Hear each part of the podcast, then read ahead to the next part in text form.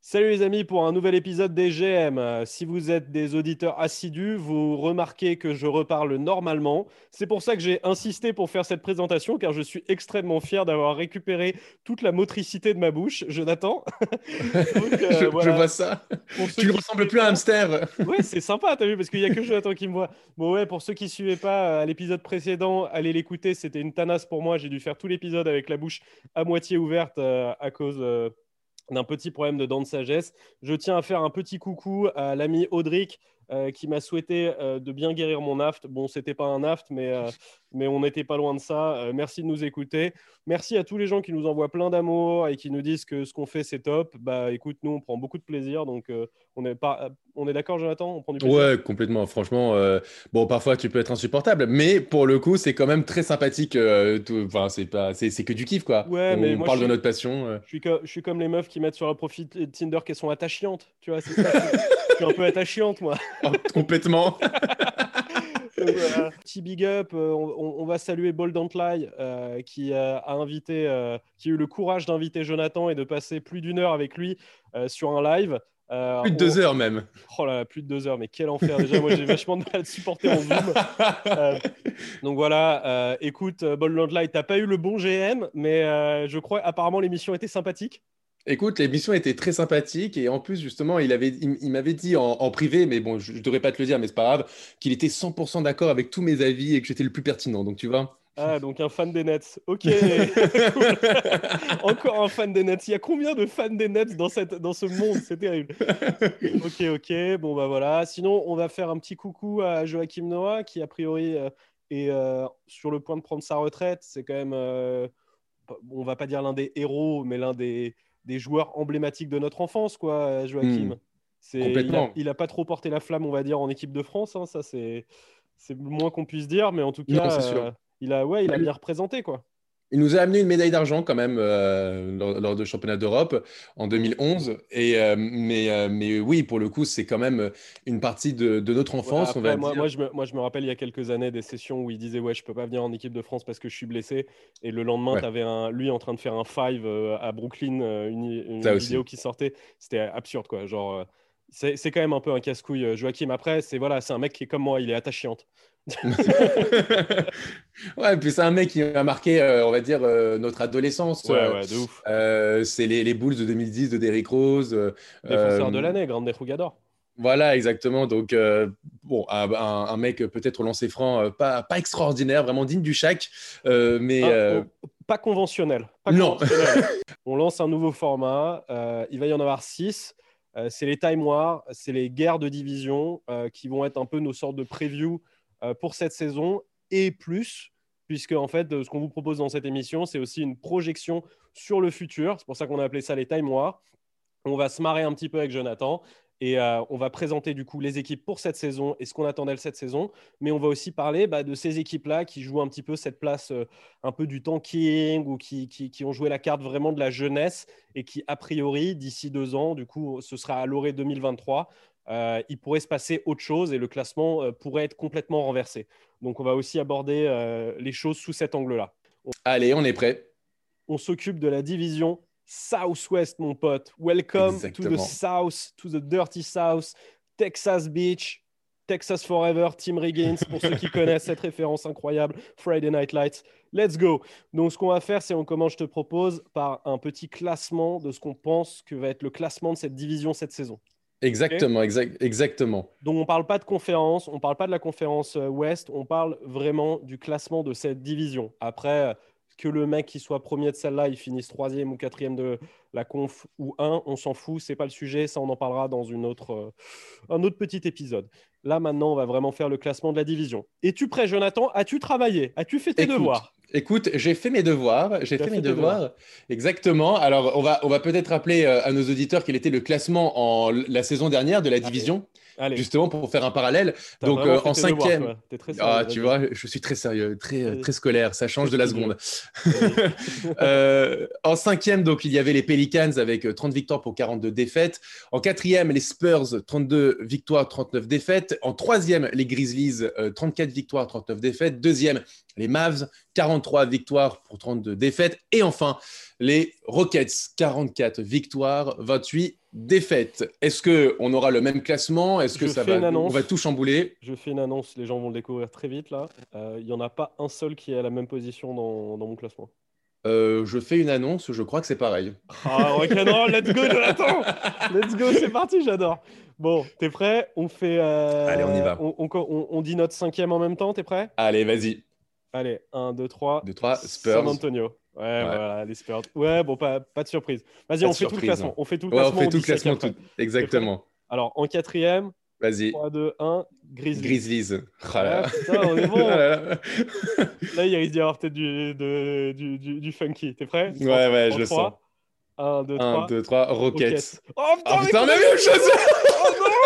C'est incroyable! On est des malades! On va se faire déchirer! Ah ouais, on va se faire on est des grands malades! Ok, c'est vrai. Vas-y. Tu sais, je croyais que j'étais en train de te faire une surprise. Mais moi aussi! Oh merde! Allez, Pelicans, t'es prêt? Vas-y. Ah bah, je viens de le dire. Je suis tellement perturbé que j'arrive même plus à parler. Okay, Pelicans aussi et Dallas en. Incroyable! Même classement! Même classement. Bon, vas-y, on dissèque ça? Ouais, complètement! Bah, de base en haut, San Antonio, bah écoute, San Antonio, c'est très très jeune. On ne sait pas exactement. En fait, il y a même un truc chez les Spurs, c'est que je trouve qu'on ne connaît même pas encore la hiérarchie de la jeunesse. C'est-à-dire qu'en fait, on l'a vu la saison dernière, tu avais un peu un micmac Dejounte, Derrick White. A priori, là, quand j'entends parler de plus en plus les Spurs, les Spurs fans, tu vois, la commu, ils sont tous plus derrière Derrick White maintenant en fait que Dejounte. Bon, a priori Dejounte c'était quand même le projet, hein. Les gens a priori ça pouvait être un MIP en puissance l'année dernière et tout. Là je sais pas trop ce qu'il en est, qui est-ce que ça va faire jouer l'année prochaine dans le starting five, Keldon Johnson, Lonnie Walker, Vassell qui viennent de draft. En fait tout est un peu incertain. Jakob Poeltl, est-ce qu'on peut encore parler d'un mec jeune? Il a 27 piges, tu vois. En fait, il y a encore DeRozan et LaMarcus, quoi. Enfin, on ne sait pas trop. C'est étrange. A priori, pour moi, ils vont faire sauter tous les Spurs. Mais en fait, c'est pour moi leur sorte de reconstruction. Il y a des éléments, il y a des assets, il y a des trucs. Mais en fait, pour moi, c'est un peu trop fouillis. Là maintenant, je trouve que c'est trop fouillis. Voilà. En fait, j'ai du mal à comprendre un peu la politique des Spurs pour te rejoindre. Ils sont dans un espèce d'entre-deux un peu bâtard en même temps, parce que l'année dernière ils étaient quand même dans la bulle, donc en soi ils avaient le bilan potentiel pour pouvoir accrocher les playoffs, donc, et là ils ont gardé quand même leurs éléments dits forts comme LaMarcus Aldridge, DeRozan, et de l'autre côté ils ont gardé cette jeunesse avec Derrick White, avec Dejounte Murray, ils sont allés chercher Devin Vassell, ils ont prolongé Jakob Poeltl, donc je sais pas trop, ils sont un peu dans un entre-deux et j'ai peur que ça leur porte du préjudice à la fin parce que ils vont peut-être finir, alors on va pas spoiler, mais entre la fin des places de play-off et le bottom de la conférence Ouest, donc ça va, il va pas être super bien placé dans la. Je les vois bottom, hein. Franchement, je les vois bottom parce que DeRozan, il va être en contract tier.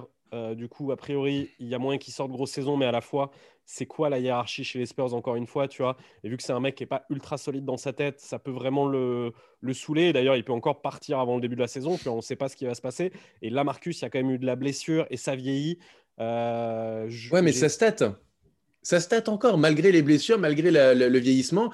LaMarcus Aldridge, c'est des stats très intéressantes l'année dernière. Oui, mais il y a moyen, en fait, il y a moyen que ce soit le début de la fin un peu pour LaMarcus. S'il y a moyen que ce soit la saison qui sonne le glas un peu du bonhomme, quoi. Non, mais ils ont même gardé Rudiger. Enfin, franchement, j'ai beaucoup de mal avec l'effectif et la construction des Spurs. Je comprends que dans cette franchise, on ne veut pas vraiment toucher, on veut garder de la stabilité, mais à un moment, il faut quand même faire un peu de ménage. Moi, je pense pas qu'ils veulent garder de la stabilité et tout. Je pense qu'ils n'ont pas réussi leur coup. Je pense qu'ils ont dû passer des coups de fil et tout, et ça n'a pas trop marché. Mais il n'y a même pas eu de rumeur, Robin. Il n'y a même pas eu de rumeur. Un petit peu quand même, les mecs ils disaient pendant la draft, les mecs disaient waouh, du côté des Spurs il y a un gros move qui se prépare et tout. Moi je crois qu'ils ont je crois qu'ils ont foiré leur truc. On a quand même aussi entendu parler de DeRozan du côté des Lakers. On a entendu des trucs. Je pense que juste ils ont un peu foiré leur truc. Enfin moi c'est l'explication que j'ai, parce qu'en fait je vois pas de cohérence. Là tout de suite je regarde le projet sportif et on va sans doute parler du coup d'une autre équipe juste après. Je vois pas cette cohérence en fait sportive dans le projet quoi. J'ai du mal à le visualiser, donc c'est pour ça que les Spurs je suis obligé de les mettre bottom, parce que je pense que quand ton projet est incertain et machin, en général ça fit pas bien, ça se passe pas bien quoi. Ouais, tu dis, t'as un peu le cul entre deux chaises, et en plus exactement. C'est à l'image un peu de Popovic, on sait pas vraiment si c'est la dernière saison, même si tout le monde s'en doute.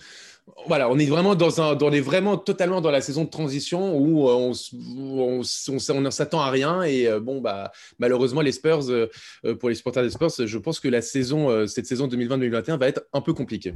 Exactement. Et du coup, le segway a été tout trouvé pour parler maintenant des Grizzlies. Exactement. Écoute, les Grizzlies, c'est top. Moi, j'adore ce projet de reconstruction. Il y a un super coach qui fait super bien jouer sa jeunesse. On s'est très bien défini les rôles. On comprend très bien autour de qui ça tourne. Là, ils ont gardé tous leurs assets pour rester compétitifs. Tu vois, nous, dans nos... Enfin, tu vois, on en parlait quand on faisait nos propositions pour les équipes. Moi, j'envoyais Valančiūnas genre à Boston ou des trucs comme ça. Donc, ça s'affaiblissait, mais aussi pour récupérer des plus jeunes assets et tout ça. Là, ils n'ont pas fait ça, mais ça reste très cohérent, tu vois, ce qu'ils font. Et en fait, clairement, les Grizzlies, c'est une équipe qui va aller essayer de jouer le play-in à l'ouest. Je pense qu'ils vont se qualifier dans ces places-là de play-in, tu vois. Après, ça m'étonnerait que ça soit 7 et 8, quoi. J'ai du mal à y croire. Je trouve que l'Ouest, là, c'est très fort. Je pense que ça va être encore un peu ledge. Je pense qu'il leur faut encore quelques années aux Grizzlies pour mettre leur truc en place. Mais bon, la connexion, la jeunesse, Ja Morant, Jaren Jackson, moi, je trouve ça trop stylé. J'adore ça. Et ils ont des petits gars super intéressants autour. Tu vois, mais même, tu vois, je parlais de Valančiūnas. Quel putain de vétéran, il est tellement cool ce mec.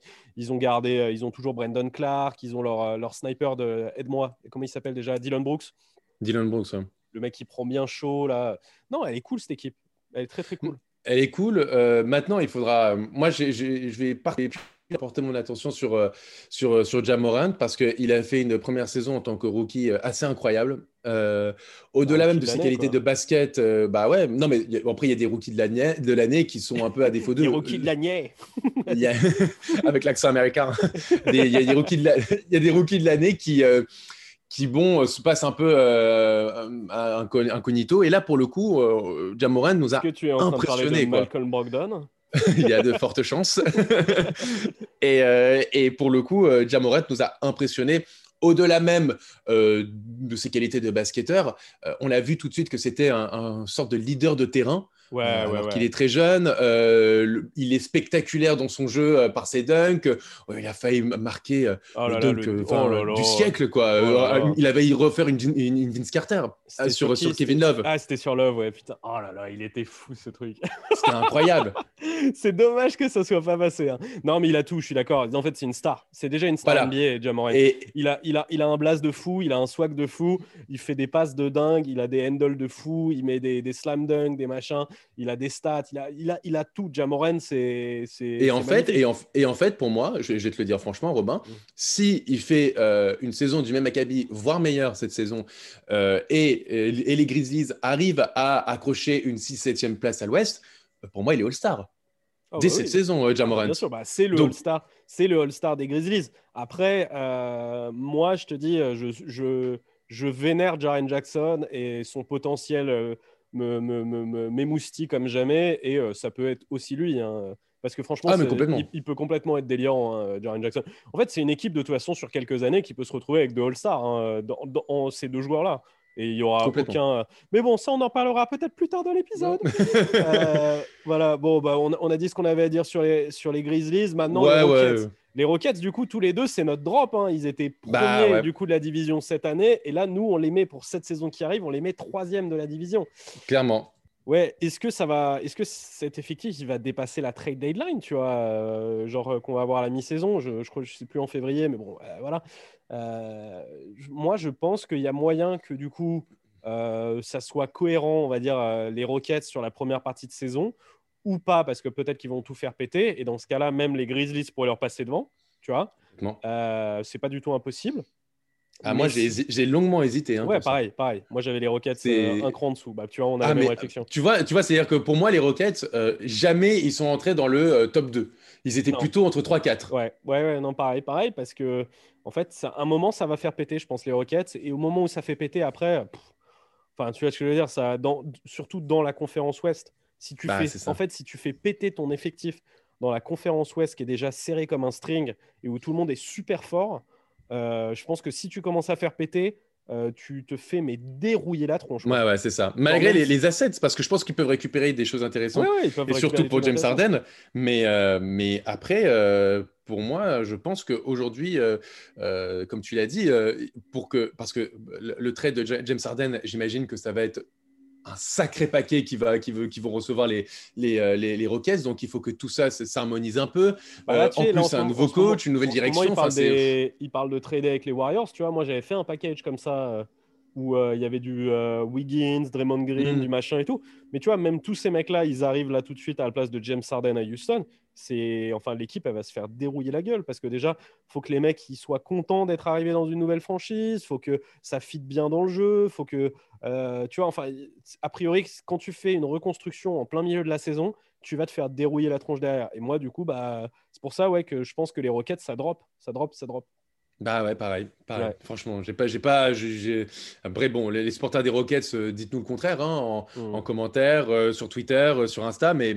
Pour le coup, nous, les Rockets, le problème, c'est que comme il y a beaucoup d'incertitudes, c'est un immense point d'interrogation, cette franchise, dans ce début de saison. Donc, voilà, moi, je pense qu'on ne peut pas avoir les mêmes attentes cette saison. Non, je suis d'accord. Et la preuve, c'est que la NBA pense comme nous, puisque les Rockets ne sont même pas dans le Christmas Day. Pour moi, c'est un signe. Ils sentent que ça sent un peu le poisson, quoi. Voilà, c'est ça. Imagine là, du coup, parce qu'en fait, c'est un domino de ouf. C'est-à-dire que si t'as Harden qui part là, t'as Westbrook qui part dans la foulée. Enfin, tu vois ce que je veux dire. C'est les mecs qui vont. Christmas Day, t'as plus ces mecs-là, donc ça sert à rien. Et si la NBA ne les a pas programmés sur ton Christmas Day, tu mets une équipe dont le franchise c'est Caris LeVert. T'as compris. Mecs, super. T'as compris. Une équipe qui va se faire prendre 30 points dans la gueule contre je sais pas qui. Non, mais c'est clair. C'est vraiment. Les Rockets, c'est vraiment dossier chaud à suivre. Ça sent un peu le merlan quand même. Hein. C'est ça. Bon, et du coup, Rockets qui drop, ça veut dire t'as mis comme moi les Pels en deux. Exactement. C'est Zion, quoi. Ouais, grosse remontée des Pelicans parce que I want to believe. Ils étaient 5e l'année dernière de cette division, là ils seraient 2e selon nous. Mais parce que cette équipe est cohérente. T'as Zion qui va revenir, on l'espère à 100% et qui va pouvoir faire une saison, on va dire complète. Brandon Ingram, donc le MIP, qui va devoir refaire une saison du même acabit.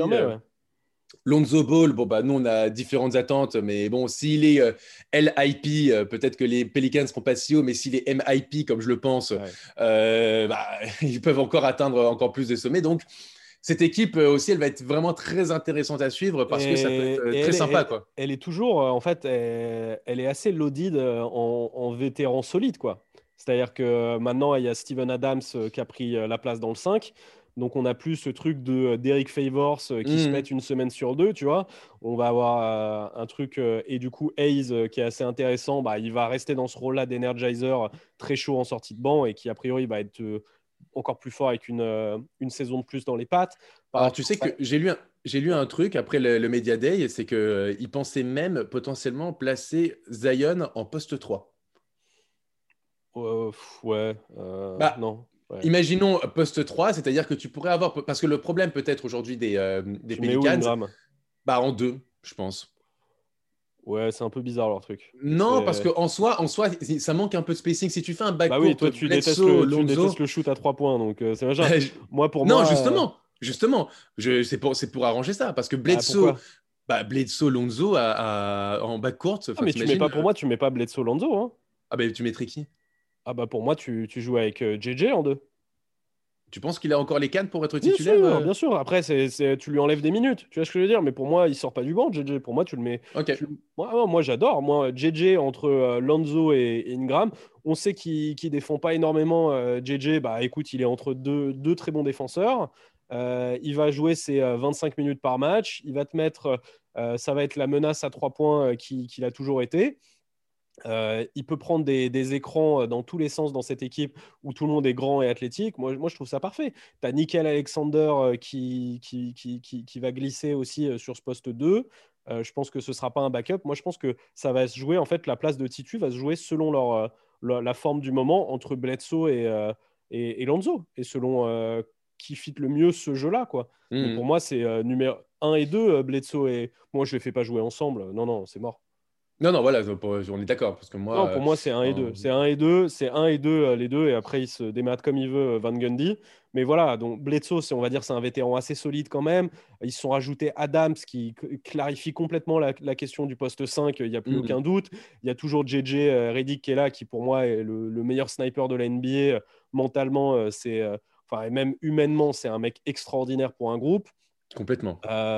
Voilà, enfin, genre, moi, cette équipe-là, de toute façon, tout se base, c'est même plus Ingram. Pour moi, tout se base sur Zion. C'est-à-dire que Zion, son potentiel est tellement ouf que Zion, s'il fait une saison de 60 matchs où il joue 30 minutes de moyenne par match, les gars, bon, déjà, il est, je vous le dis, il est All-Star tout de suite. Genre, il y aura zéro doute. Ah oui, bien sûr. Parce qu'une hype pas possible aussi autour de lui. Hein. Et les stats, mec. Il va stater comme un malade mental, Zion. Et c'est une équipe, moi je pense que Zion, il est encore un peu jeune, mais je pense qu'il peut faire gagner beaucoup de matchs à cette équipe.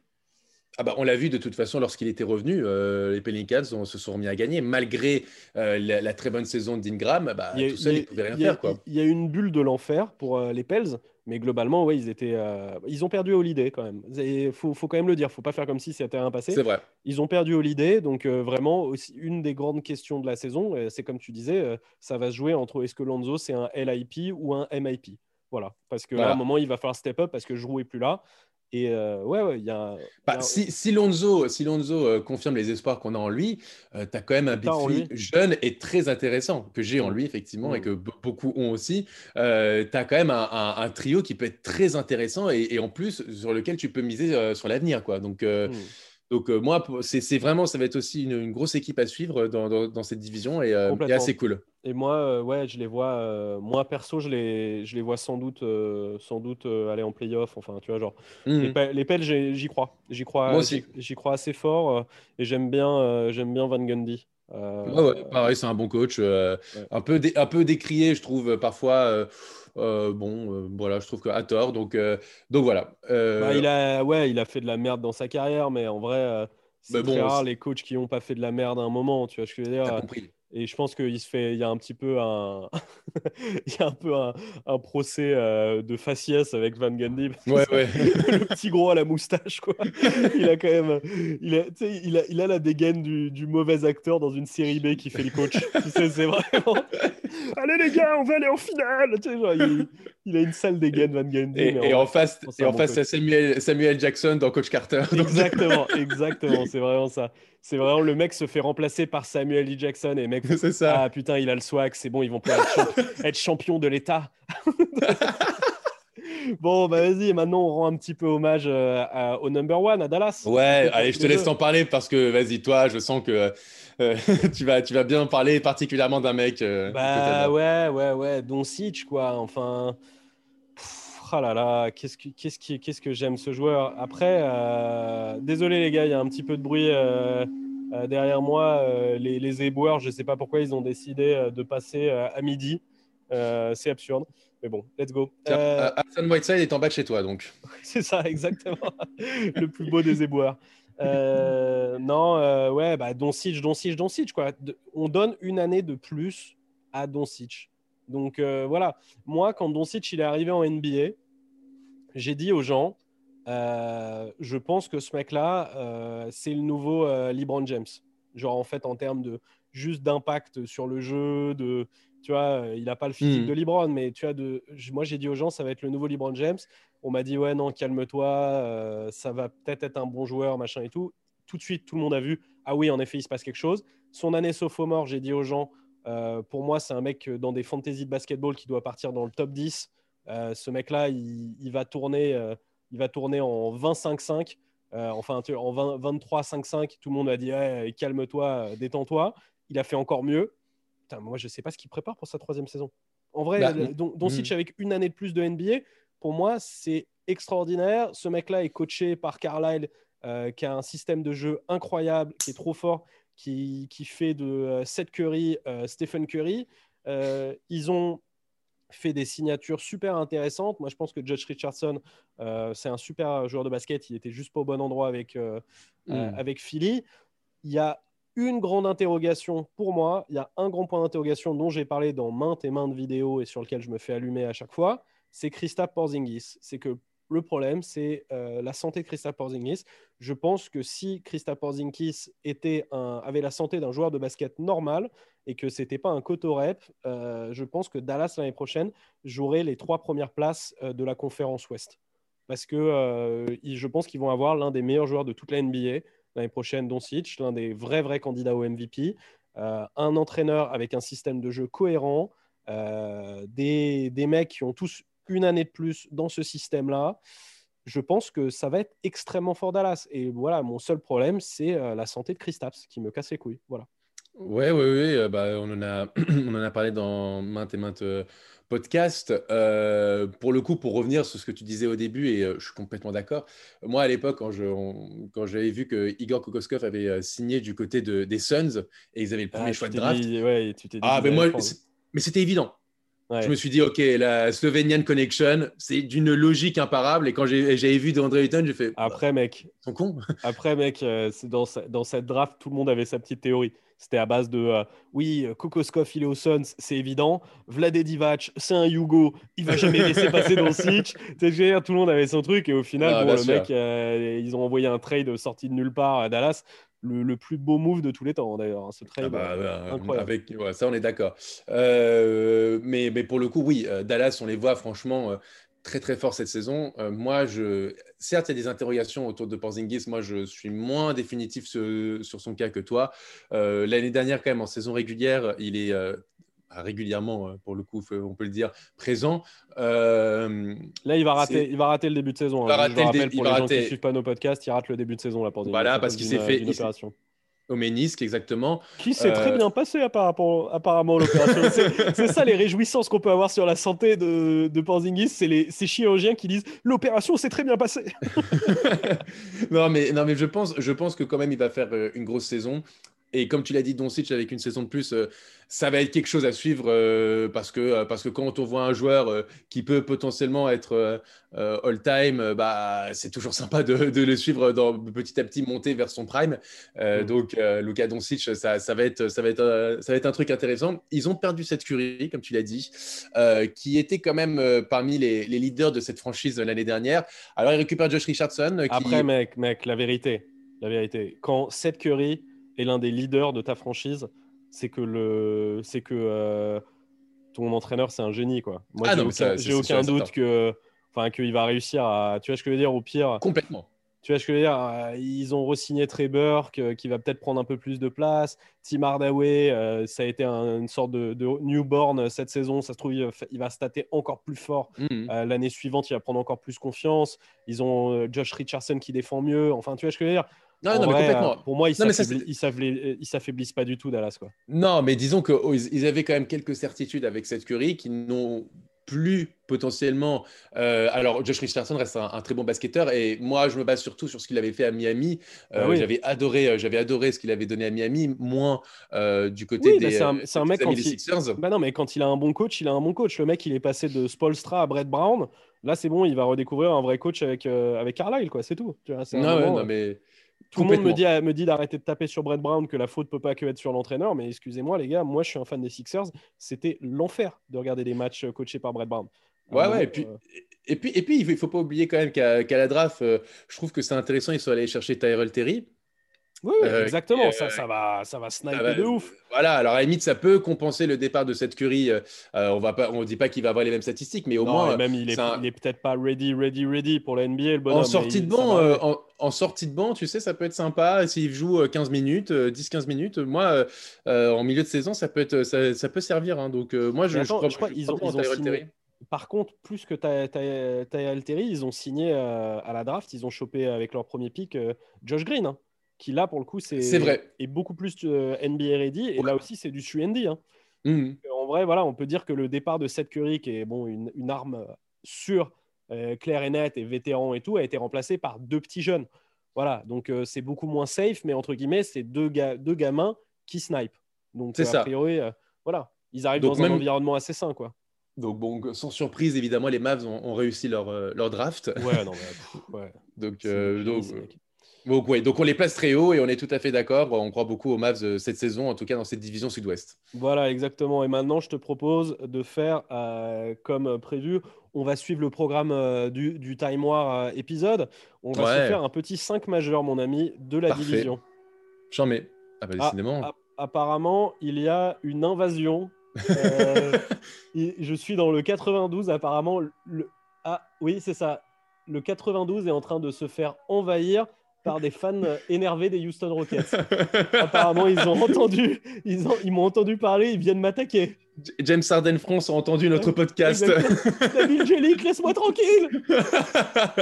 Bon, c'est pas grave, on continue, c'est pas grave. Ça donne un petit côté un petit peu...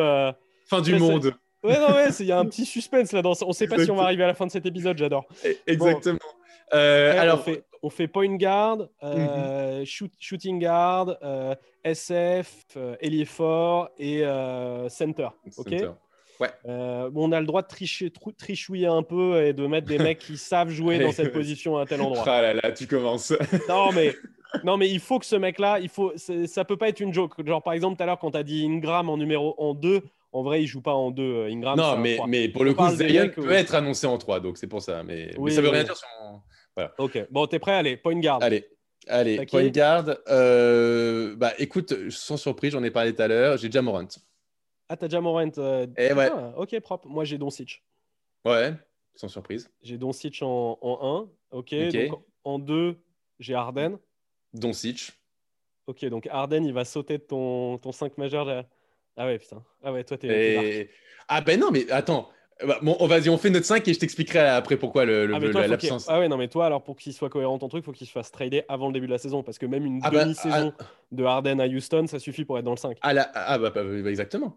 Mais une demi-saison, il faut qu'il tienne jusqu'à plus de demi-saison. Pour moi, je suis persuadé que cette équipe ne va pas ressembler du tout à ce qu'elle est aujourd'hui. Et je ne peux pas faire un 5 d'une division d'un mec qui ne le sera plus à la fin de la saison, voire à la mi-saison. On finit notre 5. Okay. Donc Dončić 1, Harden 2, et toi, tu as Ja Morant 1 et Dončić 2. Exactement. Ok. 3, moi j'ai Ingram. Ingram aussi. Ok. 4, j'ai Zion. Zion, normal. Et en 5, j'ai... Bon, là, j'ai un peu trichouillé, du coup. J'ai Jaren Jackson, parce que c'est un 4, mais je le mets 5. J'ai trichouillé aussi, j'ai mis Jaren Jackson Jr. Ah, bah c'est beau, putain, mec. J'ai deux mecs des Grizzlies dans mon 5. Ouais, bah moi aussi. Moi, j'en ai qu'un. Non, du coup, j'ai mis Jaren Jackson. En fait, elle est ledge, hein, cette division en 5. Ouais, complètement. Ce que je me suis dit en regardant ça, je l'ai trouvé très ledge en 5. Bah, en fait, moi, j'ai hésité.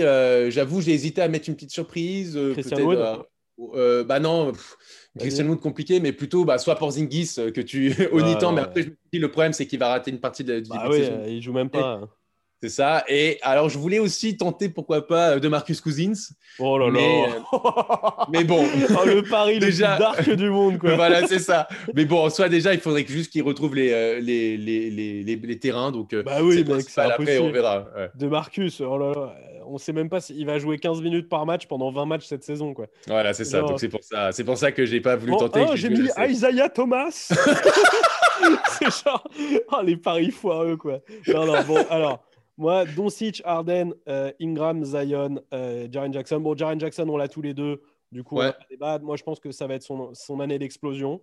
Il a des stats très particulières pour un intérieur parce qu'il a un profil très particulier pour un intérieur. En soi, pour moi, Jaren Jackson, ça se rapproche d'un Markkanen avec de la défense, en fait. Ouais. C'est un Markkanen qui met des blocs. C'est un peu ça, Jaren Jackson. Donc, c'est très bizarre. Il a un côté un peu freaks et tout. Moi, j'adore. Et je pensais que ça allait être l'année précédente qu'il allait exploser. D'où mon pick très haut en fantasy qui m'a un peu fait défaut par la suite. Mais pas tant que ça. Il a fait quand même des belles stats l'année dernière. Hein. Il a fait ses stats.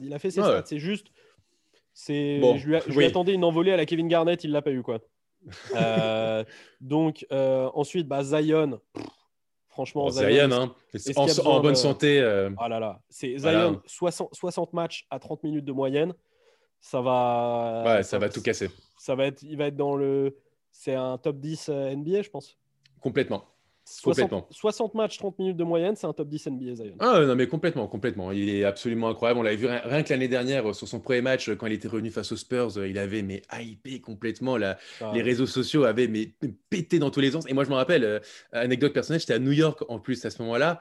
Et je me souviens, j'étais dans un bar et tout le monde en parlait à ce moment-là, c'était incroyable. Et alors, c'est dire à quel point Zion, pour son premier match, alors que c'est juste un rookie, à quel point il fait parler. Alors là, s'il fait une saison quasi All-Star, on n'est pas prêt. Il y a un truc qui me fait un peu peur avec Zion, c'est que là, je ne sais pas comment c'est aux États-Unis, mais si c'est comme chez nous, a priori, les restaurants sont fermés, donc ça veut dire qu'il y a de plus en plus de delivery.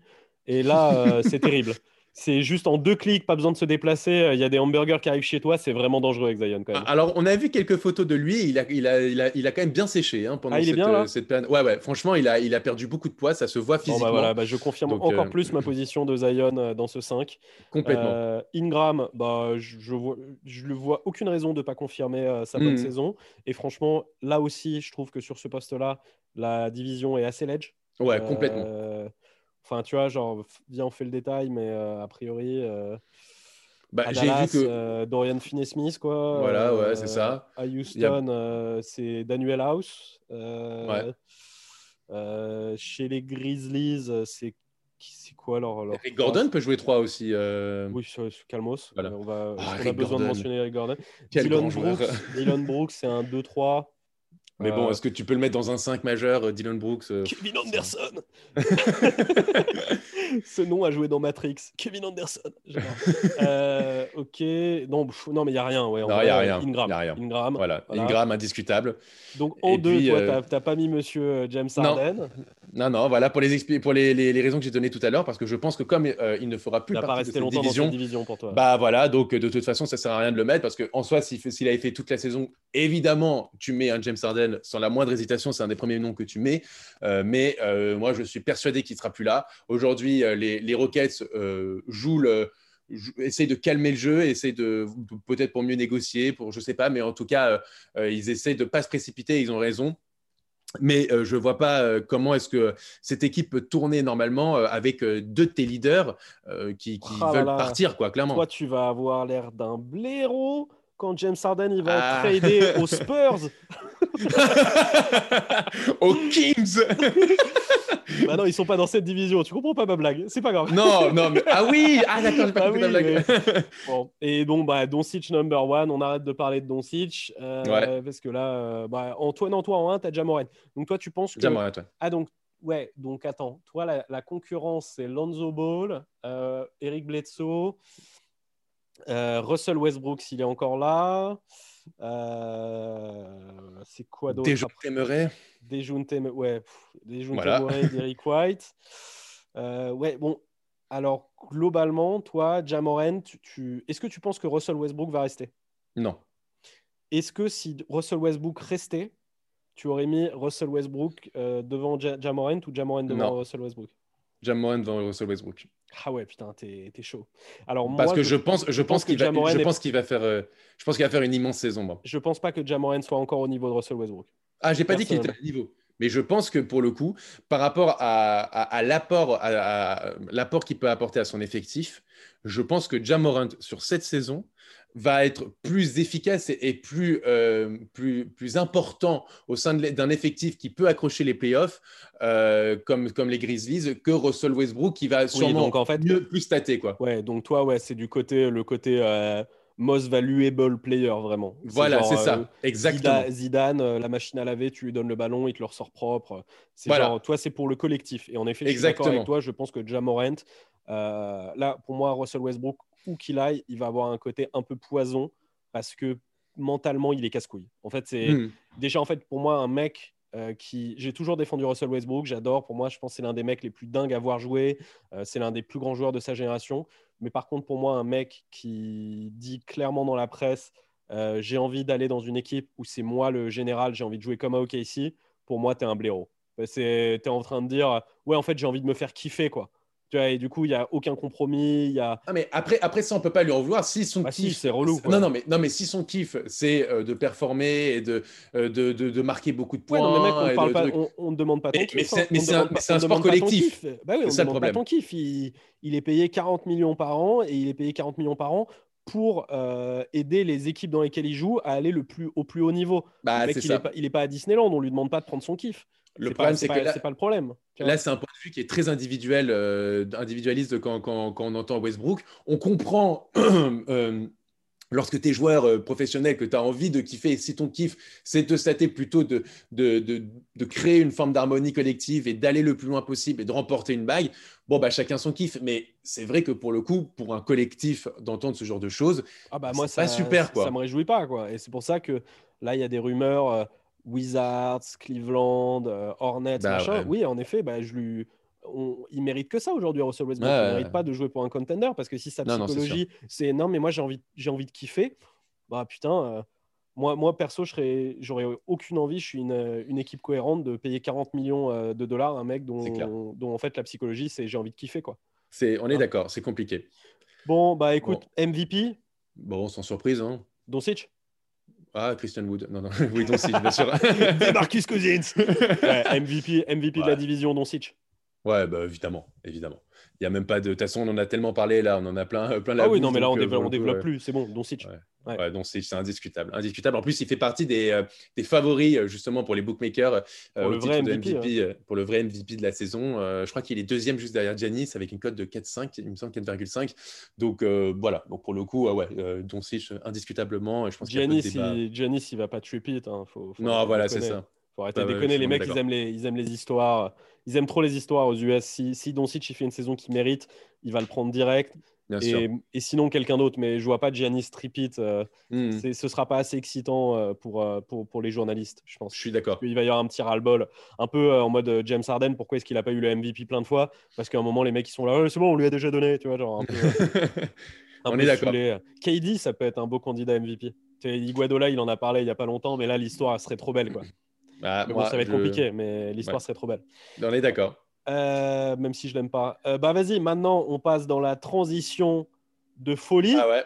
Rentrons dans la science-fiction. Pourquoi on a appelé notre truc Time War? C'est parce que maintenant on passe dans la deuxième partie du pod où cette fois-ci on se transporte avec notre machine à voyage dans le temps en 2023 et cette fois-ci on vous fait le classement de la division en 2023. Et ensuite, on vous dira qui est le MVP de cette division en 2023. Donc, on va voir qui bosse bien pour le futur. Voilà.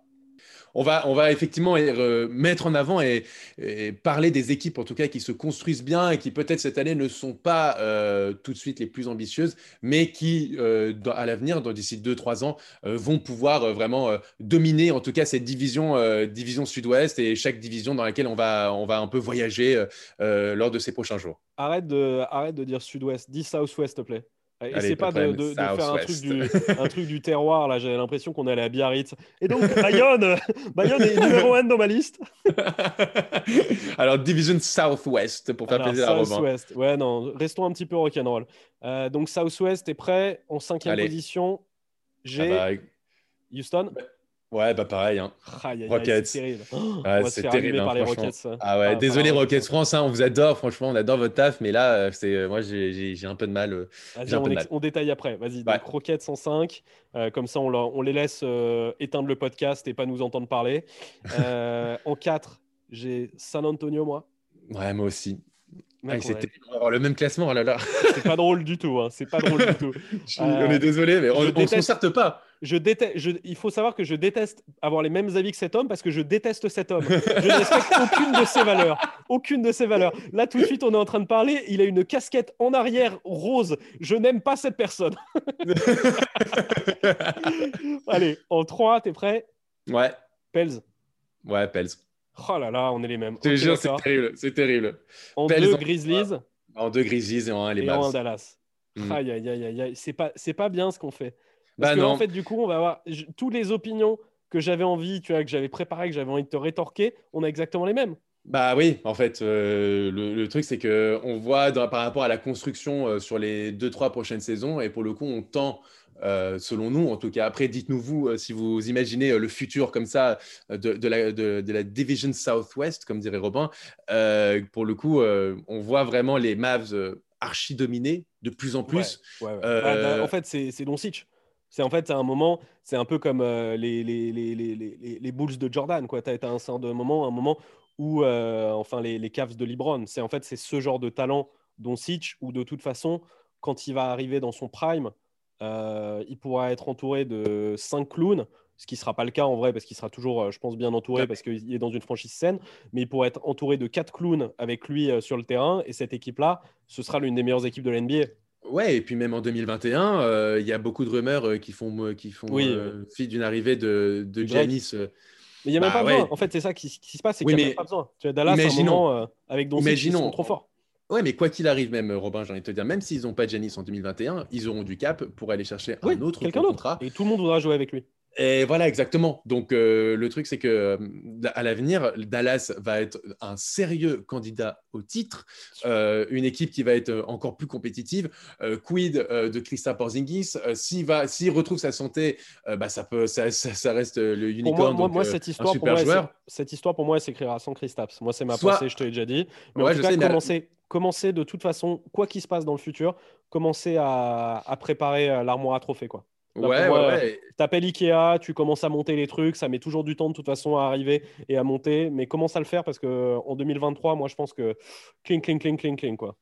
Ouais, et puis au-delà de ça, Robin, moi, pour te rejoindre là dans ce que tu peux dire sur Porziņģis, soit ça se fait avec lui, soit ça se fait sans lui, et ça reste toujours une valeur marchande intéressante, donc tu pourras toujours récupérer une contrepartie plutôt satisfaisante, et donc à améliorer encore davantage ton roster. Donc, quoi qu'il arrive, moi, les Mavs, j'y crois beaucoup.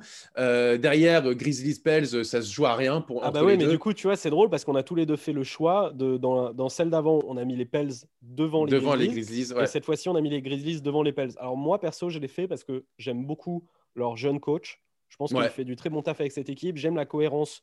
Tu vois, ils grandissent ensemble, tu vois, Jaren Jackson et Ja Morant. Il y a un sort de truc un peu We Are Family, tu vois, genre comme OKC à l'ancienne, bon, même si ça s'est mal fini, mais je leur vois ce sort de truc d'ici 2 ans, d'arriver à terme ensemble, et tous ces petits mecs, tu vois, même, tu vois, genre Dillon Brooks, il se découvre un nouveau respect en NBA chez les Grizzlies. Un sort de truc vraiment We Are Family avec les Grizzlies qui fait que je pense qu'ils sont dans une atmosphère ultra saine, où ils n'ont pas une énorme pression sur eux, un très bon coach qui les fait très bien jouer au basket, et je pense que ça va se concrétiser dans genre 2 ans, où ça va devenir une vraie équipe, un vrai stronghold de la NBA, tu vois, où il y a du vrai très très bon basket. Ouais, et puis, plus que les Pels, en fait, pour moi. Parce qu'en fait, les Pels, pour moi, ils vont trop dépendre de la santé de Zion. Je pense que Ingram, dans sa tête, il se voit quand même beaucoup plus, un peu comme une superstar. Je ne pense pas que ce soit le mec le plus sain qui soit. Je pense que ça peut clasher dans le futur chez les Pels. Lonzo, pareil, on ne va pas dire que c'est, voilà, dans sa tête, c'est d'une solidité incroyable, le bonhomme. Ça peut complètement se foirer ou ça peut être casse-couille. Lavar peut arriver et faire un hélicobite à tout moment. Genre, les Pels, je les trouve leur base moins solide que celle des Grizzlies, et c'est pour ça que je les vois être forts à l'avenir. Mais je les vois aussi un gros potentiel où ça se casse un petit peu la gueule. Bah, écoute, moi de mon côté, pourquoi est-ce que j'ai mis les Grizzlies aussi en 2 à la place des Pels? Parce que vraiment, ça s'est joué à rien. C'est déjà, bon, on a pu entendre tout au long de ce podcast, je crois, beaucoup en Ja Morant, ça c'est incontestable. Aussi l'explosion de Jaren Jackson Jr., qui va être, je pense, un sacré joueur qui va compter à l'avenir dans la NBA. Et puis... dans ce que tu disais, il y avait un côté famille, mais ils ont aussi réussi à développer cette espèce d'identité de... on l'a entendu pendant la saison régulière et avant les playoffs, c'était presque « Nobody loves us, but we don't care ». On voulait tous les Blazers en playoffs, et nous... Et eux, ou les Pels, ou machin. Ouais. Exactement, ils se sont dit « Bah non, nous on va y aller, et on va truc ». Et ils se sont battus comme ça. Il y avait même avec Iguodala, quand Iguodala était là, ils se disaient dégage, tu veux pas être avec nous, dégage. Voilà, dégage. Alors que c'est Iguodala. C'est eux qui ont relancé Crowder, hein, parce que Crowder, il est arrivé, et il a fait putain, j'adore ce petit groupe de jeunes, je vais apporter mon grain de sel et let's go, quoi, tu vois. En vrai, l'année prochaine, ils sont capables de nous relancer complètement Justice Winslow, qui a l'air d'être perdu pour le basket. C'est-à-dire, il y a vraiment un truc ultra sain chez eux, j'aime beaucoup. J'aime beaucoup, j'aime beaucoup cette équipe. Et même, c'est un petit détail, mais tu vois, là, tout le monde a sorti ses maillots, tu vois. Oui, vintage. Voilà, c'est les seuls à avoir fait un beau maillot, quoi. Donc, en vrai, même dans le savoir-faire, à tous les niveaux, ils savent faire en ce moment, les Grizzlies. Tout leur réussi. Après pour les Pels, comme tu l'as dit, ça va dépendre de plusieurs facteurs, le facteur physique, le facteur mental. Mais si cette équipe est à 100% de son potentiel, wow, les Pels à l'avenir, ça peut être une très, très grosse équipe de basket. Hein. Donc, mais vois, comme il y a plus de points d'interrogation autour de cette équipe. On a tous les deux parié plus sur les Grizzlies, au final, en fin de compte. C'est ça. Bon, et du coup, San Antonio, pour moi, en fait, je les place 4. J'aurais aimé les placer plus haut. Mais en fait, ce qui se passe, c'est que voilà, c'est le problème dont on parlait avant. C'est que en fait, je trouve qu'ils n'ont pas assez entamé en fait leur reconstruction. Ils pourraient en fait là, c'est vraiment le moment pour. Et là, je pourrais dire ah ouais, putain, ils font les bons, mais ils l'ont pas assez fait en fait. Et du coup, je l'ai pas encore assez vu. J'ai pas vu une saison où Lonnie Walker joue 25 minutes par match et je peux juger vraiment de son potentiel. Ils n'ont pas fait pareil pour Keldon Johnson. Ils n'ont pas, tu vois, en fait, donc les gars, à un moment, tant que vous faites jouer Rudy Gay et Patty Mills à plus de 20 minutes par match et que vous avez encore DeRozan et Aldridge, machin et tout, en fait, je peux pas savoir ce que ça va être votre futur dans 2 ans, quoi. Ouais, non, mais puis même, Robin, j'ai envie de te dire, quand tu vois les Pels, ils ont Zion, Ingram, Lonzo, les Grizzlies, ils ont Ja Morant, Jaren Jackson, les Mavs, ils ont Dončić, ils ont qui, les Spurs?